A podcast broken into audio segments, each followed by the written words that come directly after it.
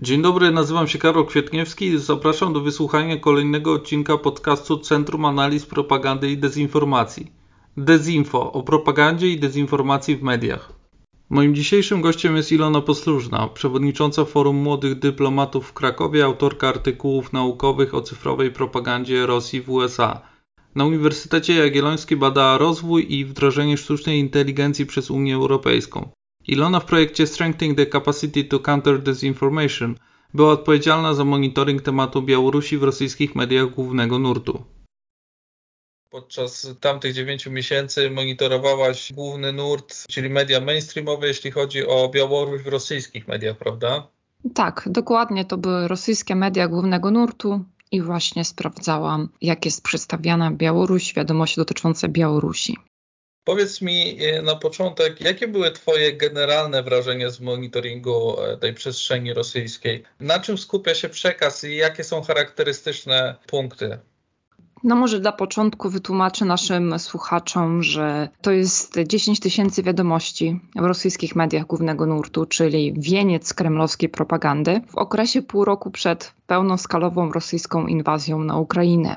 Nie są to wybiórcze wiadomości, tylko właśnie dane zbierane systematycznie za pomocą narzędzi informatycznych, co oczywiście pozwala wyprowadzać bardziej systemowe uwagi, obserwować trendy, widzieć jak się zmieniają kierunki w tych wiadomościach. Natomiast ja bym podsumowała to w taki sposób, że przekaz dotyczący Białorusi się skupiał w naj, największym stopniu na tematach politycznych i gospodarczych. Jeśli mówimy o kwestiach gospodarczych, to są głównie zachodnie sankcje, a kwestie polityczne sądzę, że można podzielić symbolicznie na kilka kierunków. To jest integracja rosyjsko-białoruska, napięcie na linii polsko-białoruskiej znamy, pamiętamy. Wszechobecnie pojawiała się też Ukraina, władze w Kijowie, kwestia uznania Krymu, dosłownie codziennie, a także szeroko pojęty Zachód, Zachód jako wróg ostateczny. Myślę, że to może być taki punkt wyjścia do naszej dalszej rozmowy.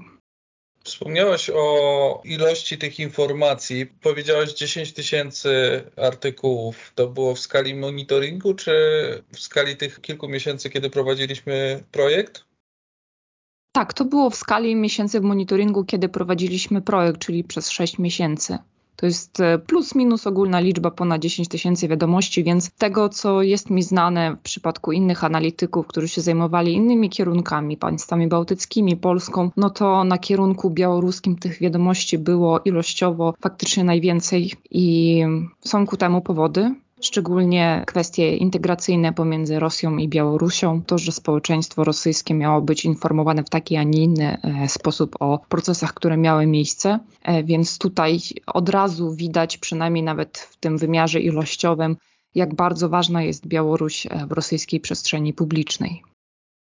Wspomniałaś o tym, jakie są główne tematy, ale ja chciałbym wrócić jeszcze do tej kwestii y, związanej z takimi kategoriami, w których to się y, porusza, bo wymieniłaś y, politykę, wymieniłaś historię, pewnie COVID. Powiedz mi, jaka jest gradacja? Czego było najwięcej? Jakie były odsetki? Jaka była różnica pomiędzy nimi? Jeśli chcesz, to do kwestii tematów mogę to jeszcze doprecyzować, ale jeżeli chodzi właśnie o takie kategorie, to polityka było ponad 83%. Właściwie wzmacnianie przekazu, który miałby sprzyjać integracji rosyjsko-białoruskiej państwu związkowemu. Były to tematy gospodarcze, ponad 10% od ogólnej ilości. Tutaj mówimy też o czwartym i piątym pakiecie sankcji Unii Europejskiej, o sankcjach z Wielkiej Brytanii, Stanów Zjednoczonych i innych państw. W znacznie mniejszym stopniu, ponad 2%, mamy kwestie związane z COVID-19. Jeszcze mniej 1,6, 1,5 to jest kultura i historia. Ponadto powiedziałabym, że jeżeli chodzi o politykę zagraniczną, to dominowały kwestie związane z Unią Europejską, prawie 10%, NATO ponad 2% i dość często przy różnych tematach gospodarczych pojawiał się Nord Stream 2. Okej, okay, a teraz wróćmy jeszcze do tej kwestii y, głównych tematów, czyli takich pojawiających się podczas tego monitoringu, może również obecnie z tych rzeczy, które obserwujemy, czy obserwujesz w mediach e, rosyjskich. Jaki charakter ma ta narracja, to znaczy w jakim kierunku idą poszczególne tematy, co jest jakby clue tej propagandy i dezinformacji, którą możemy obserwować? Możemy powiedzieć, że specyfika rosyjskiej propagandy tym sensie jest taka, że oni starają się też bombardować dużą ilością wiadomości na przeróżne tematy, jeżeli im zależy na wykonaniu jakiegoś celu w zakresie polityki informacyjnej. Natomiast zdecydowanie są tematy, które przeważają w ciągu kilku miesięcy ilościowo i są po prostu głośne. I myślę, że do takich tematów można zaliczyć kilka. Przede wszystkim to jest kryzys migracyjny na granicy Białorusi. Eskalacja kryzysu na granicy białoruskiej miała miejsce w listopadzie, co temporalnie pokrywa się ze wzrostem wiadomości na ten temat. I tutaj media opisywały i komentowały swoją wersję genezy i powodów kryzysów, międzynarodową reakcję na wydarzenia, państw członkowskich Unii, Ukrainy i Rosji, e, niby przejmowały się losem migrantów w wymiarze humanitarnym. Tak samo komentowano szeroko środki podejmowane przez władze Białorusi dla zażegnania kryzysu, ukazując to w taki sposób, jakby Białoruś nie wiadomo ile zrobiła dla tych ludzi, a kraje unijne nie zrobiły nic. No i także totalny kolportaż e, oficjalnych komunikatów Ministerstwa Spraw Zagranicznych i prezydenta Rosji na temat całej zaistniałej sytuacji.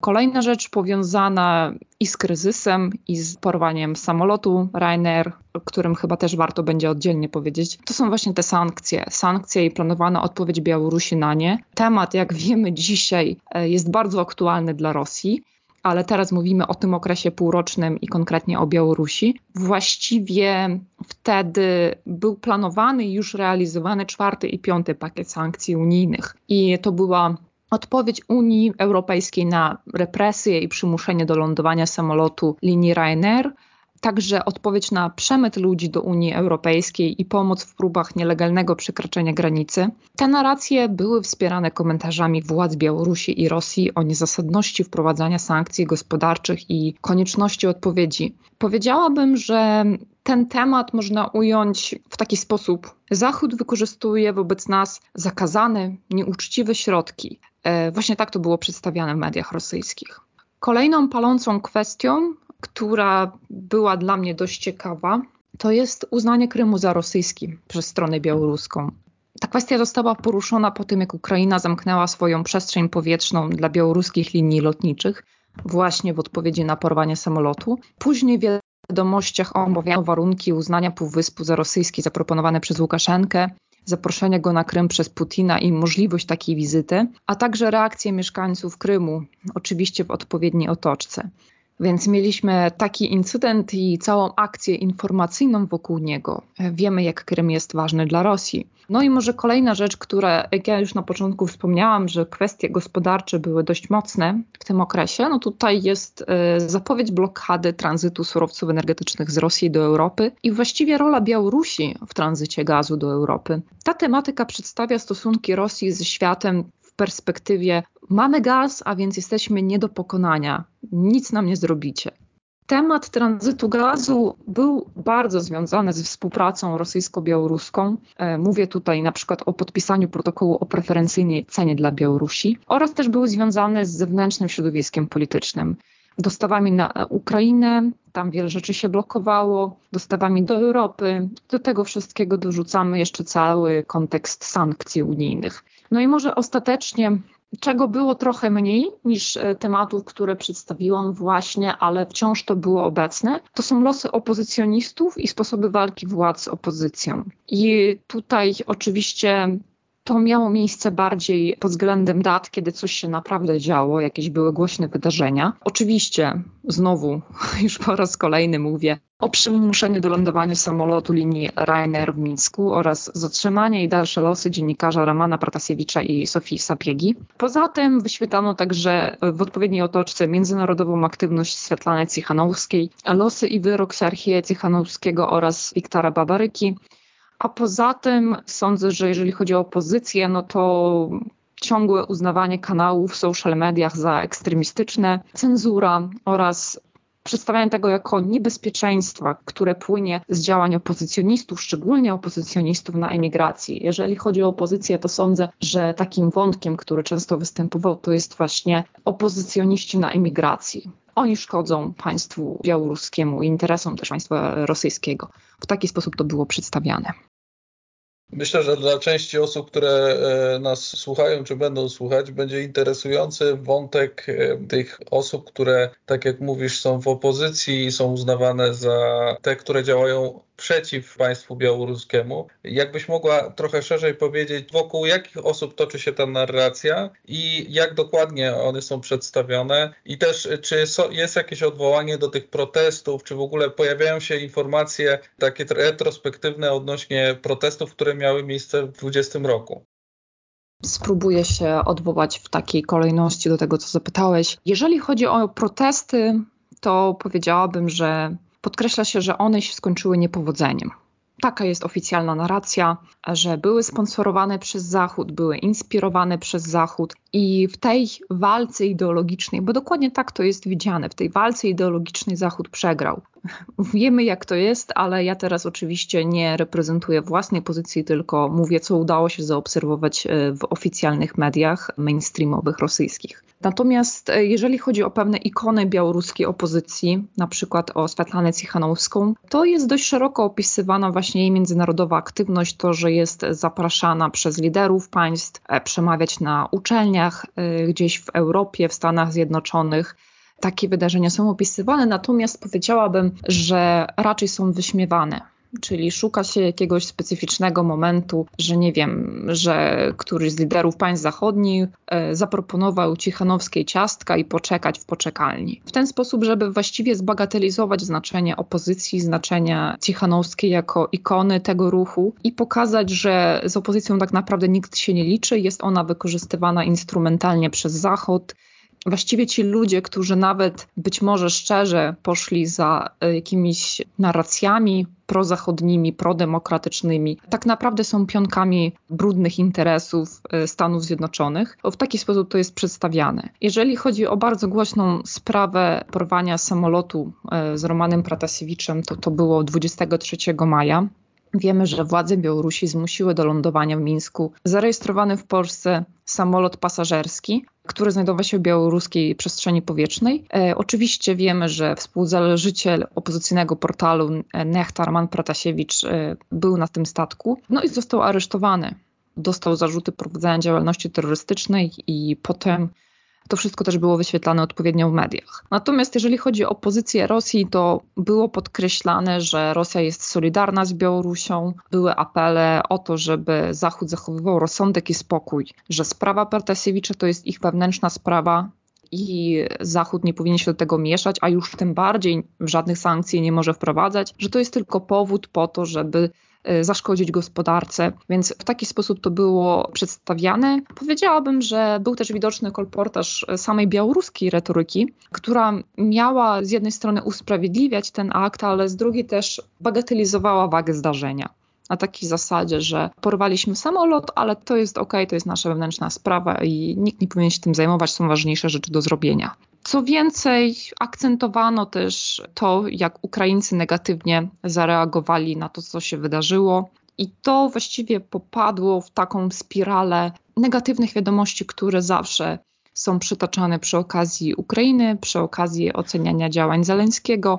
Do tematu Ukrainy jeszcze przejdziemy dalej. Chciałem Cię dopytać jeszcze odnośnie tych osób, tych ikon, jak to nazwałaś, jeśli chodzi o opozycję. Czy dzięki temu, e, tej sytuacji z porwaniem tego samolotu, Pratasiewicz, on urósł do takiego e, miana jednego z głównych opozycjonistów? I to jest pierwsza część pytania. I drugie, jakbyś mogła wskazać 4-5 osób obecnie, które według białoruskiej władzy są uznawane za głównych opozycjonistów, którzy szkodzą państwu. Pratasiewicz był siłą rzeczy bardzo nagłaśniany i z racji tego jego postać faktycznie jest kojarzona e, z białoruską opozycją. No właściwie nie da się zaprzeczyć, e, że taką postacią jest Światlana Cichanowska. Natomiast e, powiedziałabym, że w mniejszym stopniu, ale wciąż jest obecny, obecna postać Sarchieja Cichanowskiego i Wiktora Babaryki. Co prawda w tym przypadku szerzej były omawiane tylko wyroki dla nich i to, e, ile lat mają spędzić w areszcie i tego typu sprawy. Także ja bym jednak podsumowała, że Svetlana Cichanowska jest takim jest właściwie na celowniku rosyjskiej propagandy najbardziej, e, w mojej ocenie. Natomiast e, znowu bardzo ciekawym wątkiem jest to, że rosyjskie media zaczynają widzieć swojego wroga właściwie w każdym drugim kanale na Telegramie, czyli w takim social medium właściwie zaczynają widzieć, jak ja powiedziałam, wroga i szukają tych organizacji ekstremistycznych. Każdy jakiś post niezgodny z oficjalną linią jest uznawany za niebezpieczeństwo i takie sytuacje się zdarzały. Ponadto mieliśmy też do czynienia dość duże nieporozumienie. To jest skandal, który trwa właściwie do dzisiaj e, z gazetą Komsomolska Prawda na Białorusi. Tam też było zamykanie, więc są pewne rzeczy jeszcze do omówienia ale tak jak podsumowałam, powiedziałabym, że te postacie, które nam są znane, jeżeli chodzi o opozycję, to też odpowiednio w rosyjskich mediach one występują. Jak uważasz, jaki był cel tej propagandy, która była prowadzona? Przypomnijmy, że ty miałaś monitoring, który się zaczynał w maju i kończył w grudniu, to znaczy może nie cały czas go prowadziłaś, ale jednak e, miałaś możliwość zapoznania się z tymi wszystkimi artykułami i pewnie jakbyś mogła się odnieść też do, do sytuacji obecnej, bo zakładam, że też śledzisz to, jak to wygląda obecnie. Och, to pozwolisz, e, może ja się odniosę do tego w taki sposób, że najpierw powiem, jakie były w ogóle narracje, a potem przejdę do celów. To tak, żeby nasi słuchacze lepiej rozumieli właściwie w jaki sposób rosyjskie media chcą osiągnąć pewne cele. Tylko, że się obawiam teraz, że jak przedstawię te narracje, które prześledziłam jeszcze pół roku temu, to nasi słuchacze po części zrozumieją, skąd u Rosjan jest takie pragnienie do odbudowy dawnej strefy wpływów sowieckich i niechęć wobec wszystkiego demokratycznego. No ale niemniej jednak. Myślę, że wielu, którzy będą nas słuchali właśnie w tym celu, e, otworzyło ten podcast między innymi, więc to spróbujmy, to spróbujmy. No, myślę, że dominującą narracją było to, że o tym jeszcze nie wspomniałam, że w sierpniu mieliśmy ćwiczenia Zapad 2021, wspólne ćwiczenia białorusko-rosyjskie wojskowe. I tutaj był, dominowała narracja taka, że działania NATO stanowią realne zagrożenie, które wymusza wzmocnienie współpracy rosyjsko-białoruskiej w dziedzinie wojskowości. Konieczność głębszej integracji w sferze militarnej jest argumentowana tym, że Rosja jest w stanie obronić obszar postsowiecki od, jak oni to nazywają, imperialistycznych zapędów Zachodu. Co więcej, w narracji podkreśla się, że oportunizm i brak konsekwencji Łukaszenki nie może stać na przeszkodzie długoterminowym interesom i celom Rosji w zapewnieniu bezpieczeństwa regionalnego. Wydaje mi się to szczególnie interesujące, zwłaszcza dzisiaj, kiedy Białoruś jest absolutnie kluczowa w sytuacji bezpieczeństwa i e, wojnie e, rosyjskiej, pełnoskalowej rosyjskiej inwazji na Ukrainę. Kiedy jeszcze, no, stan na dzień dzisiejszy, kiedy e, nagrywamy ten podcast, jeszcze nie zapadła polityczna decyzja Łukaszenki o wprowadzeniu na pełną skalę sił zbrojnych Białorusi na Ukrainę. Jeszcze nie mamy pewności, czy do tego dojdzie, ale widzimy, że w narracjach propagandowych niejako był przemycany temat tego, że nieważne co Łukaszenka sobie myśli, jak się zachowuje, bo pewne takie kompromitujące słowa Łukaszenki były przytaczane, był pokazywany nieraz w sposób karykaturalny, komiczny, to jednak Rosja powinna zrealizować swoje interesy, swoje cele. Tak to było przedstawiane. Kolejna rzecz bardzo ważna, ponieważ wiemy, że w 2022 roku powinno być właściwie stulecie od stworzenia ZSRR, to jest to, że rozpad ZSRR to historyczny błąd, którego można było uniknąć. Dominującym historycznym tematem w okresie monitoringu był właśnie ten motyw tęsknoty za ZSRR oraz rozważania nad błędami nieodpowiedzialnych polityków, którzy dopuścili do dezintegracji państwa. To nasilenie sentymentu miało głównie w domenie społecznej, takiej jedności narodów. I tutaj mam na myśli otwarte manipulacje i też ukryte promowanie imperialistycznej koncepcji trójjedynego narodu rosyjskiego. Także było to widoczne w domenie tożsamościowej, takie tworzenie dwubiegunowości, my jako ZSRR i oni jako Zachód. Do tego dolewamy jeszcze nostalgię wobec wielkości i potęgi, e, jakieś mity sowieckie i to też wszystko się pojawiało. Te, te 1,5%, które właściwie w ogólnej liczbie wiadomości nie grają takiej roli, ale z tego co mogłam zauważyć, były bardzo klikalne i dużo reakcji pod nimi się pojawiało, więc ludzi to interesowało. No i kolejna rzecz to kryzys migracyjny na granicy Białorusi tutaj jest taka narracja, że to jest wina Zachodu. I z jednej strony to jest sytuacja win-win, bo pozwala z jednej strony zarzucić krajom Unii Europejskiej i NATO rusofobiczne nastawienie, a przy okazji wytłumaczyć społeczeństwu własnemu, że rzeczywistym powodem kryzysu jest wcześniejsze amerykańskie zaangażowanie na Bliskim Wschodzie, więc jeszcze raz podkreślmy, jak bardzo zły jest Zachód. Kolejna rzecz to znowu tyle razy już mówiłam o sankcji, ale jaka narracja temu towarzyszyła? Otóż narracja taka, że celem coraz to nowych sankcji jest wewnętrzna destabilizacja Białorusi. I ta narracja odwołuje się do presji wywieranej na kraj e, w drodze wprowadzania sankcji i w swoim założeniu ma obnażać rzeczywiste motywacje zachodnich przywódców. Ponadto uwypukla się, że problemy gospodarcze na Białorusi są bezpośrednim skutkiem takiej polityki. Znowu, problem z ustaleniem związku przyczynowo-skutkowego, bo Rosjanie nie powinien się zastanawiać, dlaczego Zachód wprowadza sankcje wobec Białorusi, co było tego powodem, tylko powinien rozumieć, że na przykład za wzrost cen odpowiadają oni. Tam, daleko, na swoim zachodzie, czy wręcz za oceanem, w taki sposób to miało być przedstawiane. No, jeżeli chodzi o te cele, dlaczego to jest robione? No to celów jest dużo ponieważ no tutaj mówimy o akcji informacyjnej na szeroką skalę, to są media mainstreamowe. Przede wszystkim to jest takie ujawnienie zagrożenia w cudzysłowie ze strony NATO dla samej egzystencji Rosji. Albo ład międzynarodowy zaprojektowany przez USA i UE, albo my. W ten sposób to jest pokazywane. Pokazanie, że Białoruś jest cynicznie wykorzystywana przez Zachód dla uderzenia w Rosję utwierdzenie w przekonaniu, iż potęga Rosji dzięki rozsądnym działaniom władz rośnie z roku na rok. Integracja z Białorusią jest nieodzownym elementem długofalowej polityki państwa. Wszystko to jest dobrze współgrane, jesteśmy potężni. Tak to jest przedstawiane. Kolejnym celem to jest dyskredytacja Unii Europejskiej, ukazanie jej słabości i bierności w rozwiązaniu kryzysu migracyjnego, całkowite przerzucenie odpowiedzialności za kryzys na Zachód. Myślę, że eksperci, którzy się zajmują raczej social mediami w Polsce, to by w dużym stopniu potwierdzili to, że takie tematy i takie cele też były w polskiej przestrzeni, ale to trzeba oczywiście zapytać kogoś, kto się w tym specjalizuje. Kolejna rzecz to jest zbudowanie mitu rozpadu ZSRR, w którym wina za dezintegrację państwa spoczywa wyłącznie na kilku osobach, na Borysie Jelcynie, Stanisławie Szuszkiewiczu i Leonidzie Krawczuku. Celem jest reinterpretacja wydarzeń. Ona powinna służyć pozytywnemu odbiorowi samej idei związkowej i promowaniu jej na przestrzeni postsowieckiej. Właściwie też jednym z celów jest to, żeby przedstawić międzynarodowy ład jako nieuczciwy wobec Rosji, obarczyć winą Unię i USA za problemy gospodarcze Białorusi, wzmocnić przekonanie, że Zachód nie pozwala Białorusi na pokojowy rozwój, stworzyć przeświadczenie, iż Rosjanie mają pomóc bratniemu białoruskiemu narodowi i zjednoczyć się w walce o lepszą wspólną przyszłość. No, dzisiaj wiemy, jak bardzo Rosjanom zależy, żeby jednak padła polityczna decyzja Łukaszenki o tym zaangażowaniu sił zbrojnych na pełną skalę w wojnie na Ukrainie. No i widzimy, że te narracje miały przygotować mentalnie społeczeństwo rosyjskie do scenariusza takiej wspólnej walki. Także na pewno to się pojawia.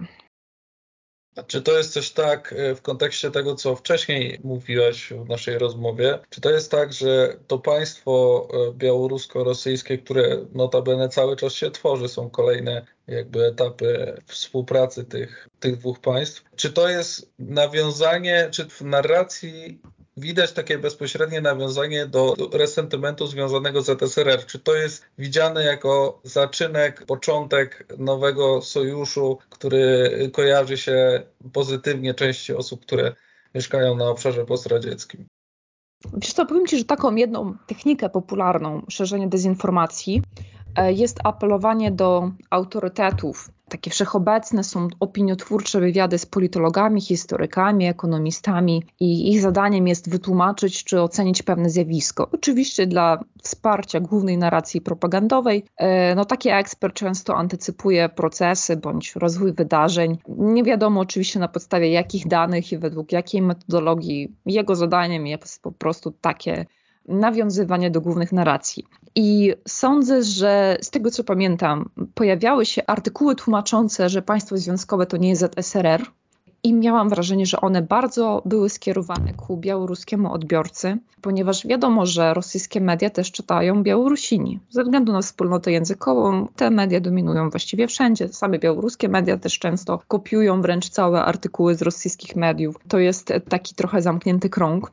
I myślę, że tutaj chodziło też o uspokojenie białoruskiego wyborcy, że wszystko jest w porządku, tak się integrujemy, integrujemy się pokojowo. To jest bardzo perspektywiczny model współpracy na przyszłość, więc bardziej w tą stronę. Natomiast w rzeczywistości, mimo że w jednym artykule widzimy uspokojenie białoruskiego wyborcy, to w drugim artykule widzimy realną tęsknotę za Związkiem Radzieckim, opisywanie tego, że jest szansa na to, żeby odrodzić wielkie państwo. Więc ja bym powiedziała, że to jest tylko przykrywka i wciąż e, narracja o tym, że trzeba się jednoczyć też z innymi państwami przestrzeni postsowieckiej, żeby odbudować to państwo, może na innych warunkach, może inaczej powinno ono się nazywać, ale coś takiego powinno powstać tak, jak najbardziej ta narracja była przemycana.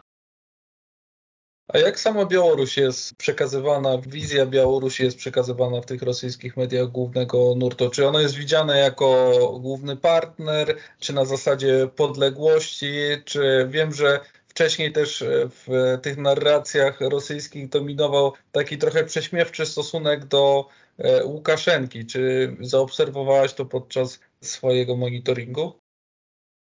Tak, jeżeli chodzi o prześmiewczy stosunek do Łukaszenki, zdecydowanie tak, ale trzeba przyznać, że tutaj e, media nie powinny za dużo robić i za bardzo się starać, ponieważ dyktator jest znany z różnych fopa, tam będziemy leczyć koronawirus wódką, traktorem i tak dalej, ale to jest po prostu takie lekkie wyśmiewanie, pokazywanie, że Łukaszenka nie jest znaczącą figurą polityczną, nie jest mężem stanu, tak bym to ujęła, ponieważ mąż stanu może być tylko jeden i w rosyjskim odbiorze wiemy, kto to jest. Natomiast jeżeli chodzi o samą Białoruś, to jest ona przedstawiana na kilka sposobów. Z jednej strony, jako kraj zaprzyjaźniony, bratni, należący do wspólnego kręgu cywilizacyjnego z Rosją, Podkreśla się wspólnotę języka i dziedzictwa kulturowego, przytacza się pozytywne sondaże o wzajemnym postrzeganiu obu narodów. Warto podkreślić, że absolutnie nie znajdziesz w rosyjskich mediach jakichkolwiek artykułów promujących wymianę e, międzykulturową, autentyczną białoruską kulturę. Natomiast jest mówienie o wspólnocie kulturowej jako,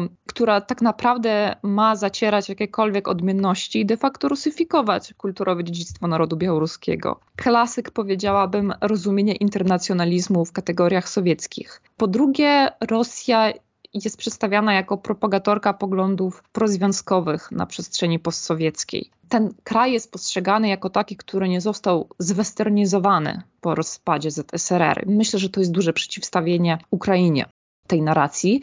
E, no a narracja o przegranej ruchu opozycyjnego, o której wspominałam, właściwie tylko służy dowodem tego przekonania, takiego trochę łudzenia się, że Amerykanom to się tam nie udało. W ten sposób to jest przedstawiane tak, dalej jest Białoruś uznawana za oczywisty, jeden z kluczowych wektorów rosyjskiej polityki zagranicznej. Tutaj oczywiście mamy i omawianie osobistych relacji na poziomie przywódców państw, i ta nieuchronność integrację, i formułowanie wspólnego stanowiska na arenie międzynarodowej. Ale tak jak pytałeś mnie o to partnerstwo czy zależność, powiedziałabym, że bardzo eksponowana jest niestabilność gospodarcza i zależność białoruskiej gospodarki od Rosji. I tutaj w tym sensie Białoruś jest przedstawiana jako niesamodzielna, nieporadna, nie wiem, młodsza siostra, której dobrzy, wspaniali Rosjanie podają rękę, tak jak to było w ich mniemaniu w czasach Związku Radzieckiego, więc wszystko w takich najlepszych, nieco szowinistycznych tradycjach. E, no i na koniec Białoruś jest postrzegana właśnie w kategoriach normatywnych jako państwo asertywne wobec negatywnego wpływu tak zwanego Zachodu. Takie państwo niezgorszone amerykańskimi ideami. Kraj pełny życzliwych, ludzi życzliwych wobec Rosjan. No i w tym kontekście opozycyjna część sceny politycznej jest ukazywana jako po prostu margines, jako marginalna grupa burzycieli stabilności pokojowego ładu, dodatkowo sponsorowana i inspirowana przez wrogi Zachód. Więc myślę, e, myślę, myślę, że tak to jest przedstawiany ten kraj. Takim razie, jakie są główne tematy, na których skupiał się ten przekaz? I drugie pytanie, które się z tym wiąże, czy są jakieś tematy problematyczne dla obydwu państw, które pojawiają się, ale widać, że tam mogą pojawiać się tarcia w tej narracji? O tych głównych tematach już trochę powiedziałam, te, które e, szczególnie dotyczyły NATO, rozpadu ZSRR, kryzysu migracyjnego. To jest to, co się pojawiało bardzo powszechnie. Jeżeli chodzi o tematy problematyczne, to sądzę, że takim gorącym, problematycznym tematem to było granie Łukaszenki przez dłuższy czas na uznaniu Krymu. On tam się zastanawiał, groził, czy pojedzie, czy nie pojedzie, pragnął doczekać się jakiejś odpowiedzi od Putina. Właściwie to wyglądało jako taka próba pokazania, że jestem samodzielny w swoich decyzjach i bardzo mi zależy na tym, żeby właśnie tą samodzielność wykazywać. To jest przedstawiane. Problematycznych i takich spornych tematów praktycznie nie ma. Są jakieś tam poszczególne problemy, które się pojawiają znowu przy wolności słowa, tak wspominałam, z komsomolską prawdą i jej zamknięciem, i tam były postawione zarzuty jednemu z dziennikarzy tej gazety i tutaj Rosja niby próbowała działać w tym kierunku, bo to jakby nie było, był obywatel rosyjski. Natomiast ja uważam, że to są trochę działania pod ustawkę, e, żeby pokazać, że Rosja dba o swoich obywateli i gdzieś to miało swój efekt propagandowy. Nie powiedziałabym, że tematy problematyczne są wyolbrzymiane, raczej są bagatelizowane. Czyli w tych bilateralnych relacjach mamy sielankę po prostu. Przynajmniej tak to przedstawiają media. Tak, można tak to zrozumieć. Co więcej, jest też część wiadomości, ona nie jest znacząca, ale szczególnie przy tematach gospodarczych można to zauważyć, że jakiś tam odległy obwód rosyjski nawiązał współpracę z jakimś obwodem na Białorusi, gdzieś przyjechał zespół e, piosenki i tańca. Takie powiedziałabym próby przedstawiania tej współpracy nawet na poziomie lokalnym, na poziomie regionalnym, po to, żeby właśnie przedstawić w bardzo pozytywny sposób. Wiem, że w Twoich raportach pojawiało się kilka bardzo ciekawych mechanizmów, które zaobserwowałaś podczas monitoringu. Czy mogłaby się przybliżyć i podać przykłady? Bo odwołałaś się już wcześniej do sytuacji, w której propagandyści odwołują się na przykład do autorytetu, ale jakie inne zaobserwowałaś i na jakiej zasadzie one były wdrażane w ten przekaz, ten dyskurs e, medialny? Sądzę, że gdyby otworzyć poradnik e, do tego, jak robić propagandę, to na pewno znaleźlibyśmy wszystkie techniki. Są takie, które na pewno są bardzo zauważalne, na przykład celowa niejasność. I tutaj mieliśmy przykład słowa Łukaszenki o możliwości uznania Krymu za rosyjski, czy wizycie na Półwyspie. To tyle razy było powiedziane na inny sposób, tyle razy zaprzeczone, przekręcone, jakieś reakcje rosyjskich polityków regionalnych do tego domieszane że odbiorca ostatecznie gubi się w interpretacji zamiarów i podjętych działań. Ciężko stwierdzić, że faktycznie ten Łukaszenko uznał Krym za rosyjski, czy nie, więc tutaj jest taka mieszanka, bo oczywiście nam zależy na tym, w tym sensie, że takie jest rozumowanie rosyjskiej propagandy, że im zależy na tym, żeby odbiorca rosyjski miał pewność tego, że Łukaszenko jak najbardziej uznaje Krym za rosyjski. I dla nich oczywiście najlepiej, żeby cały świat uznał Krym za rosyjski. Więc tutaj taki, mieliśmy taką technikę. Bardzo klasyczne też, takie jak demonizacja wroga w stosunku do Zachodu, w szczególności do USA. Po prostu USA są przedstawiane w kategoriach wartościujących jako przykład moralnego upadku i ekspansywnego zła. Poza tym stricte fake newsy o rozstrzeliwaniu migrantów na granicy z Białorusią przez ukraińską Straż Graniczną na przykład. To są takie nagrania ale to jest zawsze pytanie troszkę o edukację obywatelską czasami, bo są różne szkoły walki z propagandą. Ja jestem chyba raczej z tej, która myśli, że trzeba, trzeba odbiorcy uczyć myśleć systemowo i edukować tak, żeby miał możliwość rozpoznawania pewnych narracji, rozumienia pewnych celów, a nie walki z pojedynczymi fake newsami, bo fake news, szczególnie w wydaniu rosyjskim, to jest coś, co się pojawia, e, zanim zdążymy zdementować, pojawia się coś kolejnego i kolejnego i kolejnego, więc koło się zatacza. Ale takie fake newsy jak najbardziej są i bardzo szybko się rozlatują, są skandaliczne. Poza tym z ciekawostek to jest e, redukcja ad Hitlerum, porównywanie polityki wprowadzania sankcji do agresji Hitlera. Według mediów ogłoszenie czwartego pakietu sankcji Unii zbiegło się w czasie z roczniców, kiedy, jak to zostało podane, to jest cytat, Zjednoczona Europa kierowana przez nazistowskie Niemcy zaatakowała ZSRR, więc tego typu porównania padają. Poza tym klasyczna sowiecka nagonka. Tutaj e, na przykład mieliśmy taką postać sprinterka Krystyna Cichanowska, która została odsunięta od udziału w Igrzyskach Olimpijskich za krytykę białoruskich władz sportowych. Potem była też próba przymusowego powrotu do kraju i po prostu powstała taka seria artykułów z udziałem trenerów, innych sportowców. Oni zarzucali jej nieadekwatne zachowanie, rezygnację z ambicji. Sugerowano, że ona boryka się z problemami emocjonalnymi i niemalże psychicznymi, więc po prostu bardzo negatywny odbiór i tak to było przedstawiane. Poza tym też Firehose of Falsehood, czyli technika węża pożarowego, bombarduje się wiadomościami w sposób szybki, powtarzalny na wiele kanałów. My mieliśmy dostęp do kilku kanałów, oczywiście do kilku głównych mediów e, rosyjskich i było widać, że jakieś wiadomości są właściwie bezrefleksyjnie powielane. Kilka razy w ciągu godziny pojawia się jakaś aktualizacja tej wiadomości, po to, żeby właśnie tworzyć to wrażenie takiego przepełnienia informacyjnego. Znowu z klasyki sowieckiej, no to whataboutism, czyli odpieranie krytyki poprzez wskazanie winy adwersarza.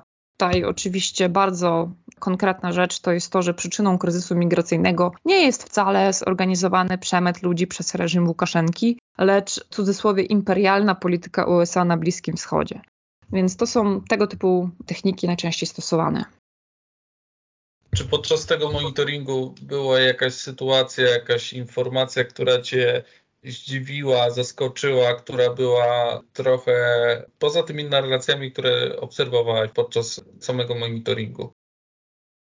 Z tego, co mnie zaskoczyło, to chyba był dla mnie bardzo ciekawy wątek historyczny. Tematów stricte historycznych, tak jak mówiłam, było mało, ale one były bardzo klikalne.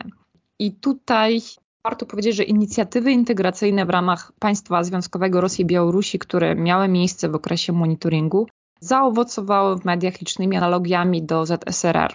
Sprawa jego dziedzictwa, uwarunkowań rozpadu i współczesne nastroje zjednoczeniowe, informacje o sukcesie Euroazjatyckiej Unii Gospodarczej właściwie bardzo, bardzo upolityczniają temat historyczny rozpadu ZSRR. Nasz monitoring zbiegł się w czasie z 30. rocznicą upadku ZSRR, więc to miało jeszcze szczególne znaczenie. E, no i dla mnie osobiście najbardziej pamiętny i wzorcowy pod względem manipulowania opinią okazał się wywiad e, z Szuszkiewiczem dla gazeta.ru. Prowadzący wywiad dziennikarz zasugerował, że referendum na temat zachowania Związku Radzieckiego z 17 marca 1991 roku, był rzeczywistym wyrazem woli Białorusinów pozostania w ZSRR. Zaproponował on także tezę, że zdobycie władzy przez Łukaszenkę jest protestem narodu wobec dezintegracji państwa. Białoruski polityk Szuszkiewicz temu zaprzeczył, ale dziennikarz zapytał, czy była dyskutowana kwestia Krymu. E, no i warto przypomnieć, że możliwość uznania Krymu przez Białoruś za rosyjski to jest właśnie jeden z tych popularniejszych tematów, o którym ja wspominam. No i w trakcie rozmowy Szuszkiewicz zaznaczył, że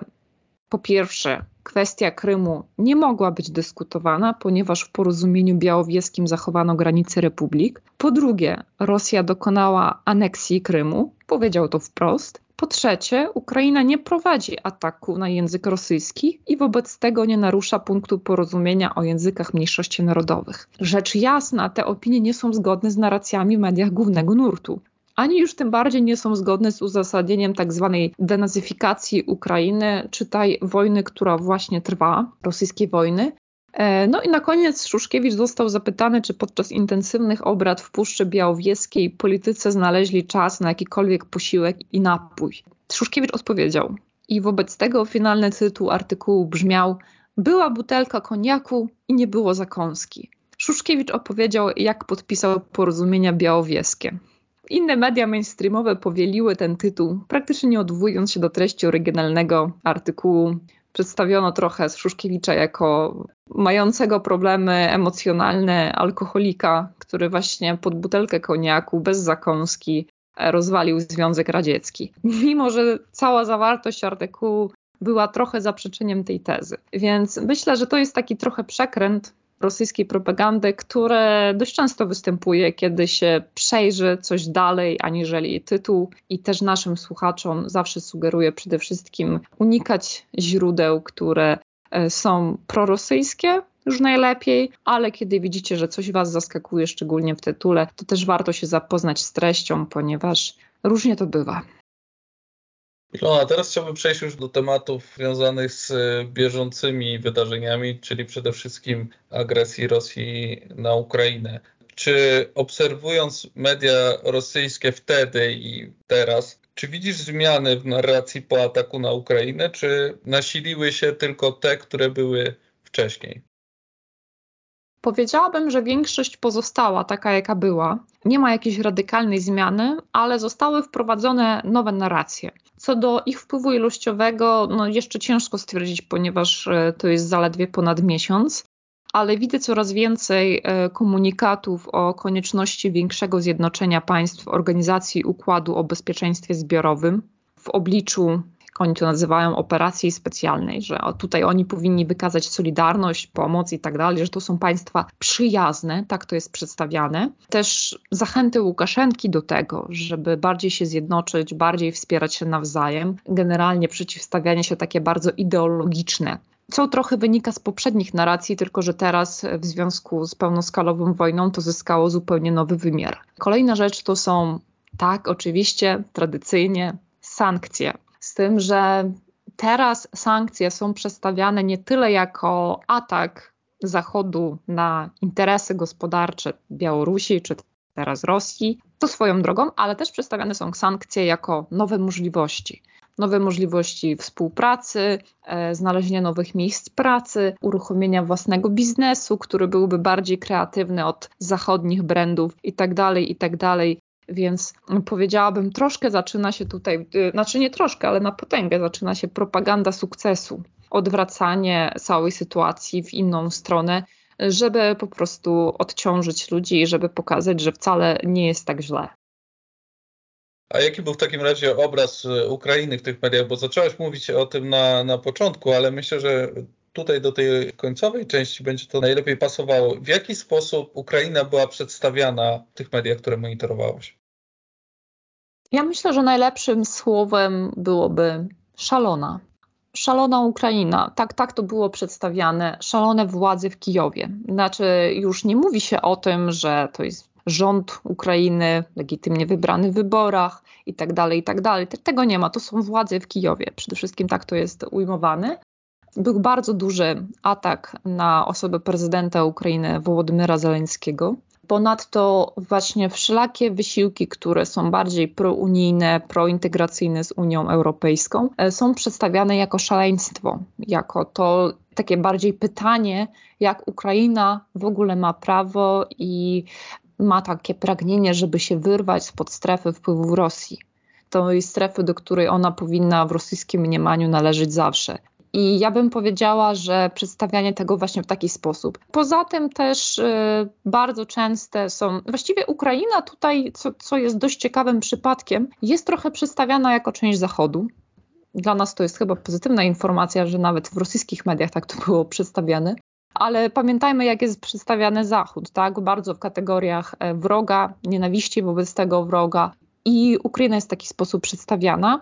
Też była kolejna narracja, powiedziałabym bardzo mocna i bardzo zauważalna. Ukraina jako państwo upadłe, państwo z kartonu, co jest znaczącym nadużyciem, ale tak to było budowane, że tam nie mają kontroli nad e, swoimi działaniami, że tak naprawdę nad Ukrainą jest jakaś zewnętrzna kontrola Stanów Zjednoczonych, e, że to państwo nie jest suwerenne, więc takie rzeczy były bardzo kolportowane. Generalnie odbiór miałby być negatywny i wobec Ukrainy i Ukraińców jako takich, jako narodowości.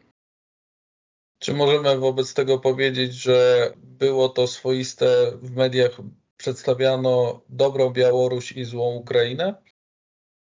Myślę, że tak, zdecydowanie tak. E, ja bym powiedziała, że tutaj, jak wspomniałam też trochę o tej trójjedynym narodzie rosyjskim, o tej koncepcji, Tutaj co prawda nadal to jest wspierane, tylko że Ukraina jest postrzegana trochę jako zbuntowana prowincja.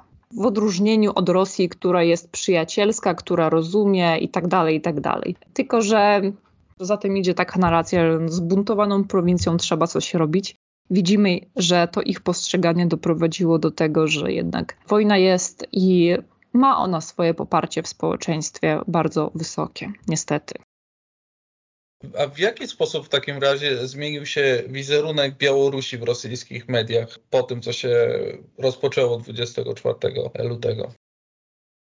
Przyznam Ci szczerze, że nie widzę jakiejś zasadniczej zmiany.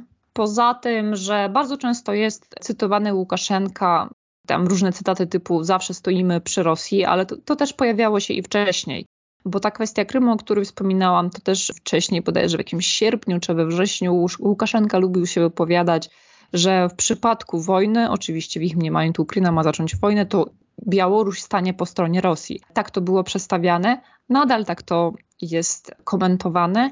Natomiast ciekawe jest to, że brakuje właściwie komentarzy na temat tego, dlaczego Białoruś się angażuje tylko częściowo. My powinniśmy oczywiście pamiętać, że Białoruś udostępnia swoje terytorium, że z tego terytorium lecą rakiety, że tam po prostu y, jest cały system e, naprawy, konserwacji techniki, sprzętu, że stamtąd są przerzucani żołnierze i tak dalej, i tak dalej. Więc tutaj jak najbardziej Białoruś jest stroną konfliktu zbrojnego, ale ta decyzja o użyciu y, sił zbrojnych na większą skalę nie jest komentowana, jest właściwie pomijana.